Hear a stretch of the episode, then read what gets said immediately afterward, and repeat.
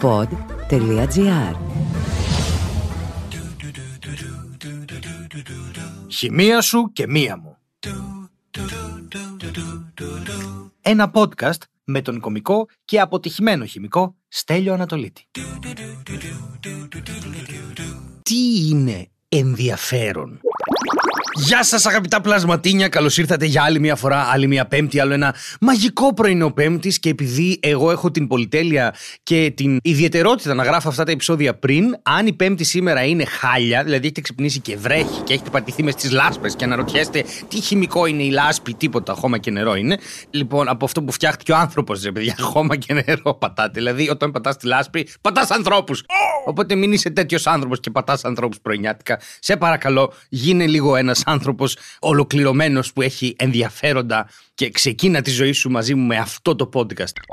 Είναι εμφανές ότι αυτή η εισαγωγή δεν ήταν όσο σφιχτή και στοχευμένη θα ήθελε ένας άνθρωπος που κάνει podcast. Αλλά εγώ έτσι είμαι, γιατί είμαι εδώ για να σας προκαλέσω το ενδιαφέρον. Θέλω να ξεκινήσω με κάτι ενδιαφέρον. Θα σας πω τώρα μια φοβερή ιστορία, ωραία. Μια φοβερή ιστορία. Once upon a time. Για αρχή, συγχωρέστε μου, αυτό το μπούκομα δεν είναι COVID, είναι ένα μπούκομα. Πρέπει να είναι ένας ρηνοϊός. Δηλαδή, από αυτούς που όταν έρχονται εκδρομές ειρηνόκυρε εδώ με τα πούλμαν, μας αφήνουν ιούς και αρρωσταίνουμε. Science detected. Νομίζω είναι εμφανές.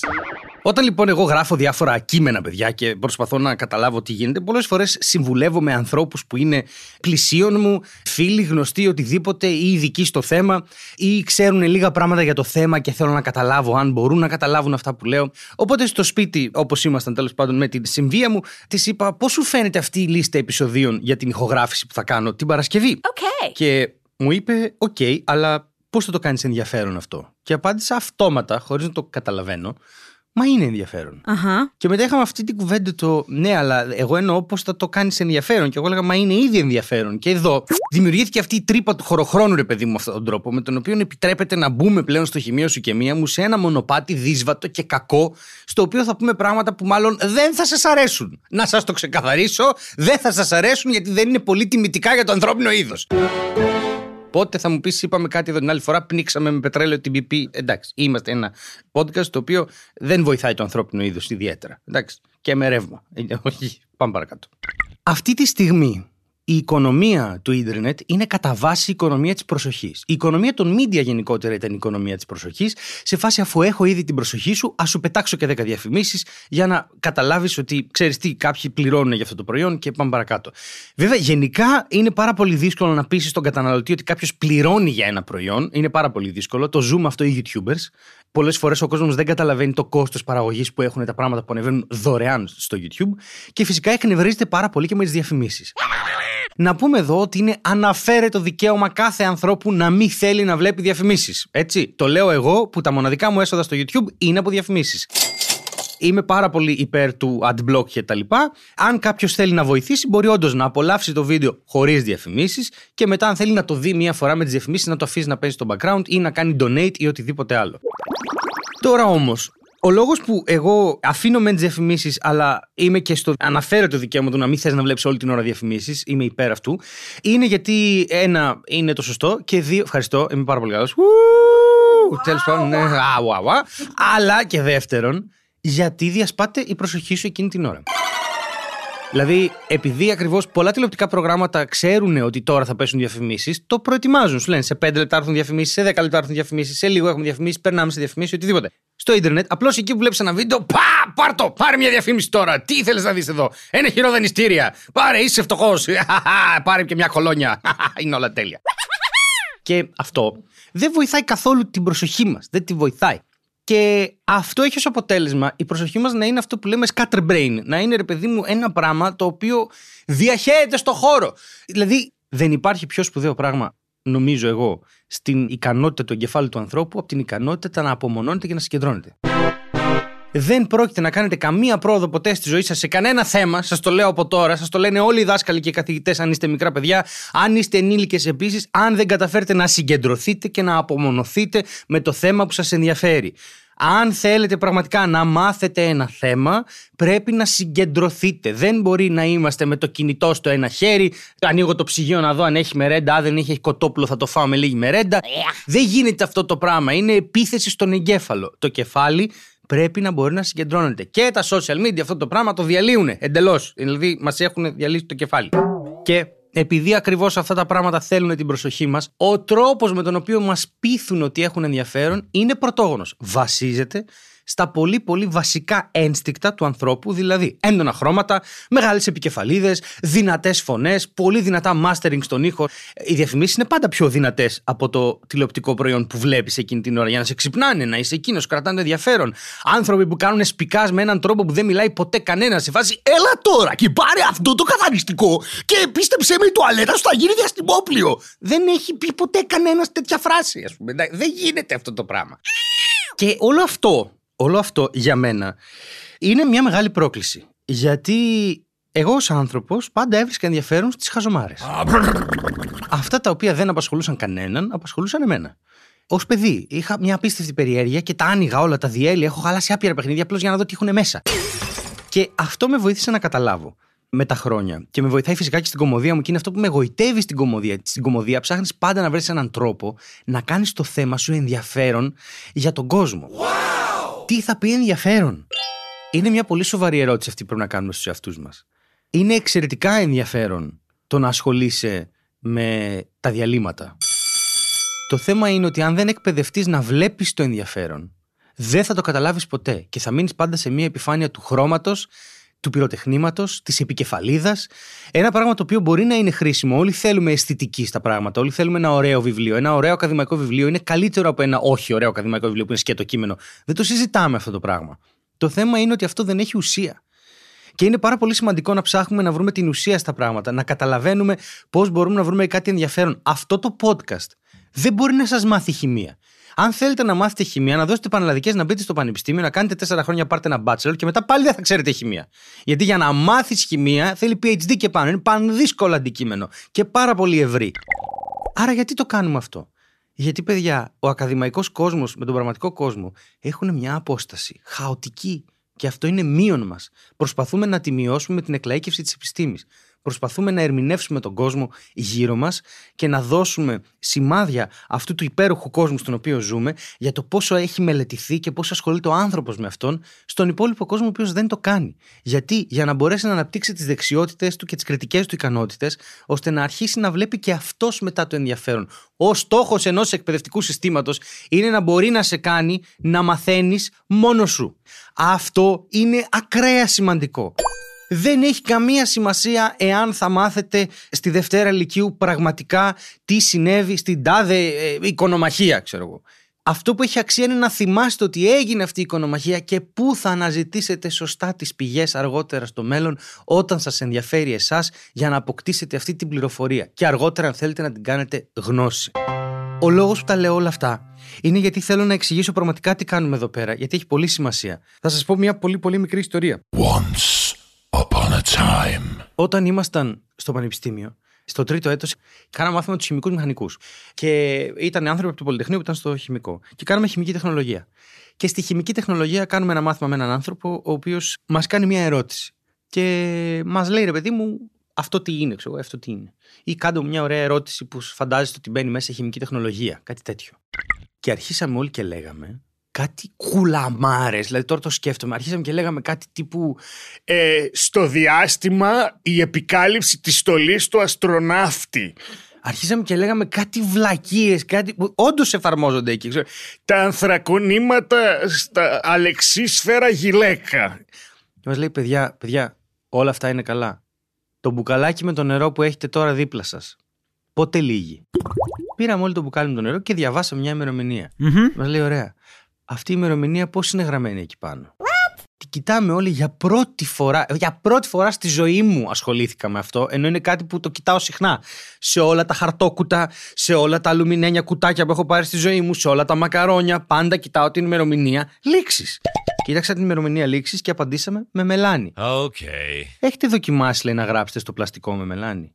Και εκεί μείναμε όλοι σε φάση είναι όντως, δεν γίνεται. Και με ανεξίτηλο ακόμα φεύγει. Και μας λέει, πώς στέκεται αυτό το μελάνι πάνω στο πλαστικό; Και μείναμε να τον κοιτάμε, γιατί δεν είχαμε απάντηση. Και μας είπε, μάθετε στον εγκέφαλό σας να βλέπει τη χημεία γύρω του. Αν δεν το μάθετε αυτό στον εγκέφαλό σας, δεν πρόκειται να ασχοληθείτε ποτέ με τη χημεία σοβαρά. Και αυτό έρχομαι να σας πω εδώ. Έχω και άλλη παρόμοια εμπειρία. Όταν κάναμε το Science Comedy με τον ε, Δημήτρη το Δούκογλου και όλα τα άλλα τα παιδιά, το οποίο είναι μια λίστα από ονόματα, μπορώ να σας αφήσουμε μια πηγή εδώ με την παραγωγή για να πάτε να το δείτε. Είχαμε ένα κομμάτι Παίζαμε παράσταση μια ώρα και μετά από την παράσταση μια ώρα είχαμε επιστημονικές ερωτήσεις. Και σε ένα από τα επεισόδια αυτά ήταν και ο Παύλος ο Καστανάς, ο Αστρόνιο. Και κάναμε και μια πολύ ωραία συζήτηση. Και κάπου εκεί, ρε παιδί μου, αρχίζουν και μας ρωτάνε πράγματα. Και μας ρωτάνε κάθε φορά. Παιδιά, μέσα στη μαύρη τρύπα τι υπάρχει; Παιδιά, εάν μία μαύρη τρύπα συγκρουστεί με έναν γαλαξία αλλά πλάγια, τι θα συμβεί; Αν οι εξωγήινοι είχαν αριθμό ταυτότητας, αυτό θα σήμαινε ότι συνδέονται τα σύμπαντά μας μέσα από το τζάκι του Άι Βασίλη; Δηλαδή, ερωτήσεις που δεν ξέρουμε αν είναι και επιστημονικές. Δηλαδή, από τη στιγμή που δεν μπορείς να δεις μέσα στη μαύρη τρύπα, γιατί δεν μπορείς, δεν ξέρουμε αν είναι και επιστημονική ερώτηση. Είναι σαν να με ρωτάς τι χρώμα έχει το βρακί του Άι Βασίλη. Δεν υπάρχει Άι Βασίλη, δεν έχει νόημα αυτή η ερώτηση. Βγάζει νόημα συντακτικά, αλλά πρακτικά δεν έχει νόημα. Και τους είπαμε, παιδιά, να σας ρωτήσουμε κάτι. Αλήθεια τώρα, αυτές είναι οι απορίες. Ναι, ξέρω. OK. Okay. Πώς δουλεύουν τα φρένα στο αυτοκίνητο; Και οι μισοί δεν ήξεραν. Πώς δουλεύει ο βραστήρας; Και οι μισοί δεν ήξεραν. Θέλω να σας πω ότι είναι κατάρα σε ένα σημείο ότι το ανθρώπινο μυαλό αυτά τα ακρεφνή πράγματα τα θεωρεί ενδιαφέροντα και πρέπει να το εκπαιδεύσεις για να μάθει να βλέπει το ενδιαφέρον στα μικρά και ουσιαστικά πράγματα. Γιατί η αλήθεια είναι ότι εάν καταφέραμε να γράψουμε με μελάνι πάνω σε ένα πλαστικό, τότε έχουμε βρει ένα μελάνι το οποίο μπορεί να είναι πάρα πολύ χρήσιμο σε πάρα πάρα πάρα πολλές εφαρμογές. Μπορεί να το χρειάζονται, ας πούμε, πάρα πολλά ειδικά φάρμακα με τους γιατρούς που πάνε σε αποστολές σε δύσβατες περιοχές και ξεβάφονται οι ετικέτες και μπορεί να μπερδέψεις τα φάρμακα. Έχει πάρα πολλές εφαρμογές αυτό. Δεν θέλω να πω τώρα σε αυτή την κουβέντα της εφαρμογής. Θέλω να σας πω το εξής, ότι αυτό που κάνουμε εδώ στο podcast είναι με την παραγωγή ολόκληρη να προσπαθούμε να σας δείξουμε το ενδιαφέρον που έχει αυτός ο κόσμος με διάφορους τρόπους. Αλλά μετά από ένα σημείο η δουλειά είναι δική σας. Δηλαδή, ακούγοντας αυτό το podcast, αρχίζουν και σας γεννώνται ερωτήματα και μου τα στέλνετε και κάποια μπορώ και τα απαντάω. Και αυτό το πράγμα δημιουργεί μια διάδραση στην οποία εκπαιδεύουμε τον εγκέφαλό μας να βρίσκει γύρω μας το ενδιαφέρον.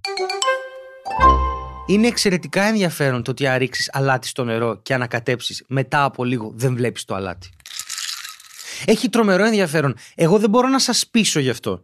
Αν δεν μπορεί αυτή τη στιγμή ο εγκέφαλός να κάνει αυτή την νοητική διεργασία και να πεις Ρεσί, όντως έριξα ένα στερεό μέσα σε ένα υγρό και τώρα δεν το βλέπω. Δεν το βλέπω. Δεν είναι ότι άλλαξε χρώμα. Απλώς δεν το βλέπω. Αν αυτό το πράγμα ακόμα δεν σας προκαλεί ενδιαφέρον, δεν πειράζει. Αυτό δεν σημαίνει ότι αυτή η εκπομπή έχει αποτύχει να κρατήσει το ενδιαφέρον σας. Σε ένα βαθμό μπορεί, γιατί δεν παίζουμε ακριβώς με τους κανόνες της προσοχής του ίντερνετ. Που είναι Παπά, πάρτο, φέρτο, ξήξερε εσύ ότι το νερό διαλύεται; Όλο αυτό το πράγμα. Όμως, υπάρχει ακόμα ελπίδα ακούγοντας το επεισόδιο να εκπαιδεύσουμε όλοι μαζί τον εγκέφαλό μας και να αρχίσουμε να βλέπουμε το ενδιαφέρον. Γιατί στην ουσία, ειλικρινά είναι καταστροφικό αυτό το πράγμα. Θεωρώ εγώ, αυτή είναι η δική μου άποψη και δεν κινδυνολογώ ιδιαίτερα. Το να μην καταλαβαίνουμε ότι εμείς πρέπει να εκπαιδεύσουμε τον εγκέφαλό μας να βλέπει πράγματα. Όταν ζωγραφίζεις, 50% εκπαιδεύεις τους μίσου και το χέρι σου και 50% εκπαιδεύεις το μάτι σου να βλέπεις τις λεπτομέρειες και να ξέρει πού θα βάλει τη σκίαση ή πού θα βάλει το μελάνι. Όταν φωτογραφίζεις, το 50% είναι να μάθεις να χειρίσει την κάμερα. Το άλλο 50% είναι να βλέπεις, να καταλαβαίνεις αυτό που βλέπει το μάτι σου, πώς θα το δει ο φακός της κάμερας. Αυτό είναι οι καλοί φωτογράφοι. Έχουν απίστευτη σύνδεση με το εργαλείο τους. Το ίδιο και σε μια κιθάρα. Το ίδιο και σε ένα εργαστήριο. Το ίδιο και στην κομμωδία. Τα πρώτα σου αστεία είναι χάλια, γιατί ακόμα δεν έχεις βρει το μηχανισμό να ενδιαφερθείς πραγματικά και να τα ξεκοκαλίσεις. Και δυστυχώς έχουμε ένα μεγάλο πρόβλημα θεωρώ πλέον, επειδή ακριβώς η πληροφορία είναι διαθέσιμη, είναι πάρα πολύ δύσκολο να ελέγξουμε τις πηγές μας. Οπότε οι άνθρωποι που έχουν το ενδιαφέρον και ψάχνουν πάρα πολλές φορές μπορεί να καταλήξουν στην άλλη μεριά της ψευδοεπιστήμης και της νομοσιολογίας και να τους χάσουμε. Αυτά τα μυαλά με την τόση περιέργεια τα χάνουμε. Έχουμε συζητήσει πολλές φορές και με διάφορους YouTubers που κάνουν εκλαίγευση επιστήμης και με συναδέλφους από εδώ και από εκεί ότι εντοπίζουμε σε πάρα πολλούς ανθρώπους που είναι χαμένοι στη νομοσιολογία ένα καθαρό μυαλό με περιέργεια. Και αυτό το μυαλό λόγω της κοινωνίας, λόγω των συνθήκων, γιατί δεν ζούμε σε κενό, λόγω του εκπαιδευτικού συστήματος κτλ., δεν πήγε στην κατεύθυνση που έπρεπε. Πήγε σε μια άλλη κατεύθυνση, η οποία είναι ατελείωτη και δεν καταλήγει πουθενά και δεν εξελίσσεσαι κιόλας. Απλώς γίνεσαι ένα φοβικό πλάσμα που όλοι σου επιτίθενται. Θέλω πραγματικά να το χωρέσετε αυτό όσο είναι δυνατόν. Θέλω πραγματικά εγώ να σας ανάψω μία σπίθα για να πάρετε αυτή την απίστευτη ικανότητα που έχει ο ανθρώπινος εγκέφαλος να διεισδύει μέσα σε θέματα και σε πράγματα και να μαθαίνει, να εκπαιδεύεται, να βρίσκει το ενδιαφέρον μέσα στα πράγματα. Δυστυχώς είναι αδύνατον να παίζεις συνέχεια το social media game και το πιου πιου και να βαράς δυνατά αν θέλεις έστω και λίγο να εμβαθύνεις σε ένα θέμα. Θα το παρατηρήσετε κι εσείς αν κάνετε μια βόλτα στο YouTube ή αν κάνετε μια βόλτα σε εκπομπές παλιά στην τηλεόραση η φανφάρα συνήθως λείπει από τα πολύ σοβαρά ντοκιμαντέρ, από τα θέματα τα οποία εμβαθύνουν, γιατί ο εγκέφαλος πρέπει να συγκεντρώνεται. Δεν μπορούμε να διασπάμε την προσοχή μας με πυροτεχνήματα όλη την ώρα. Οπότε, για τα επόμενα επεισόδια, εγώ θα σας μιλήσω για τα διαλύματα και το πώς αυτά επηρεάζουν τη ζωή μας. Θα σας μιλήσω για τα χρώματα στους τοίχους που έχουν εκπληκτική ιστορία. Θα σας πω για τα μελάνια και θα σας πω και για τις κόλλες. Που όλα αυτά είναι πράγματα χωρίς τα οποία δεν ζούμε. Ούτε χωρίς τα χρώματα, τις χρωστικές, τα ρούχα, την πορφύρα, θα θυμάται κάποιος και όλα αυτά. Ούτε χωρίς φυσικά τις κόλλες. Οι κόλλες είναι ένα απαραίτητο συστατικό πλέον σε όλη τη βιομηχανία. Αλήθεια σας λέω, έχει εξαιρετικό ενδιαφέρον. Απλώς όσο κάνω εγώ τη δουλειά, θα πρέπει και εσείς να κάνετε μια δουλειά. Γιατί το κοινό, εγώ το θεωρώ εξορισμού, αν όχι έξυπνο, το θεωρώ πρόθυμο. Το οποίο για μένα είναι καλύτερο από το έξυπνος. Το έξυπνος υποθέτει ότι είχες και μια ζωή η οποία σου επέτρεπε να εξελίξεις και λίγο το μυαλουδάκι σου πέρα από τα προσόντα με τα οποία γεννήθηκες. Αλλά θεωρώ πραγματικά αυτόν που κλικάρει και λέει, Ωπ, για να δω τι είναι αυτό, και κάνει κλικ εκείνη την ώρα, έχει μια προθυμία. Και σε αυτή την προθυμία εγώ θα την εκμεταλλευτώ και θα σας βάλω μέσα ιδέες. Όπως για παράδειγμα ότι οι μπανάνες στην πραγματικότητα είναι ε, χιονόμπαλες από ούρα. Υπάρχουν, ας πούμε, διάφορα πράγματα. Ας πούμε, τα μήλα στην πραγματικότητα είναι από χρυσάφι, αλλά κάποιος σε πάει και τα βάφει κόκκινα για να μην τρώμε το χρυσάφι. Γι' αυτό σας λέω, έχετε φάει ποτέ ένα μήλο την ημέρα, το γιατρό τον κάνει πέρα; Πώς γίνεται αυτό, Πώς το κάνει αυτό το μήλο, κύριε; Χτυπάω εδώ και τα θρανία. Λοιπόν, αυτά θέλω να πω. Οτιδήποτε σκέφτεστε και οτιδήποτε κάνετε είναι και προϊόν της δικής σας διεργασίας. Αυτό να θυμάστε. Ενδιαφέρον είναι το ενδιαφέρον που μας χτυπάει στο ένστικτο, χρώματα, φώτα, φωνές, πάρε τώρα αυτό με έκπτωση ένα συν ένα δώρο κτλ. Αλλά υπάρχει και αυτό το οποίο προκύπτει μέσα από βαθιά περισυλλογή και συγκέντρωση. Αυτό έχει πραγματικά ενδιαφέρον. Η αλήθεια είναι ότι δεν μπορώ εύκολα εγώ να βγω και να πω Χαχά, πέντε πράγματα που δεν ήξερες για τα ετερογενή διαλύματα. Θα σταματήσει ο κόσμος το ετερογενή. Next. Είναι το ετερογενή. Αυτά από μένα. Σκεφτείτε τα μέχρι την άλλη εβδομάδα. Ξέρω ότι δεν είχαμε πάρα πολύ χημεία πέρα από τα λασπόνερα στην αρχή. Μη μου στεναχωριέστε. Έρχονται τα διαλύματα που είναι πάρα πολύ ωραία. Είναι, είναι μπουμπούκια είναι τα διαλύματα. Πολύ νόστιμα πράγματα. Και να θυμάστε. Η επιστήμη δεν τελειώνει εκεί που τελειώνουν οι απαντήσεις. Η επιστήμη τελειώνει εκεί που τελειώνουν οι ερωτήσεις. Γεια σας. Χημεία σου και μία μου. Ένα podcast με τον κομικό και αποτυχημένο χημικό Στέλιο Ανατολίτη. Μπορείτε να στέλνετε όλες τις χημικές σας απορίες στο info.papakistanatolitis.com και εμείς θα τις μαζέψουμε και κατά καιρούς θα κάνουμε διάφορα επεισόδια τα οποία θα είναι αφιερωμένα στις δικές σας απορίες. Χημεία σου και μία μου. Μια παραγωγή του pod.gr Αναζητήστε τα podcast που σας ενδιαφέρουν στο pod.gr, Apple Podcasts, Google Podcasts και σε όποια άλλη εφαρμογή ακούτε podcast από το κινητό σας.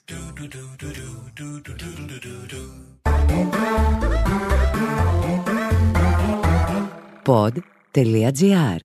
Το καλό να ακούγεται.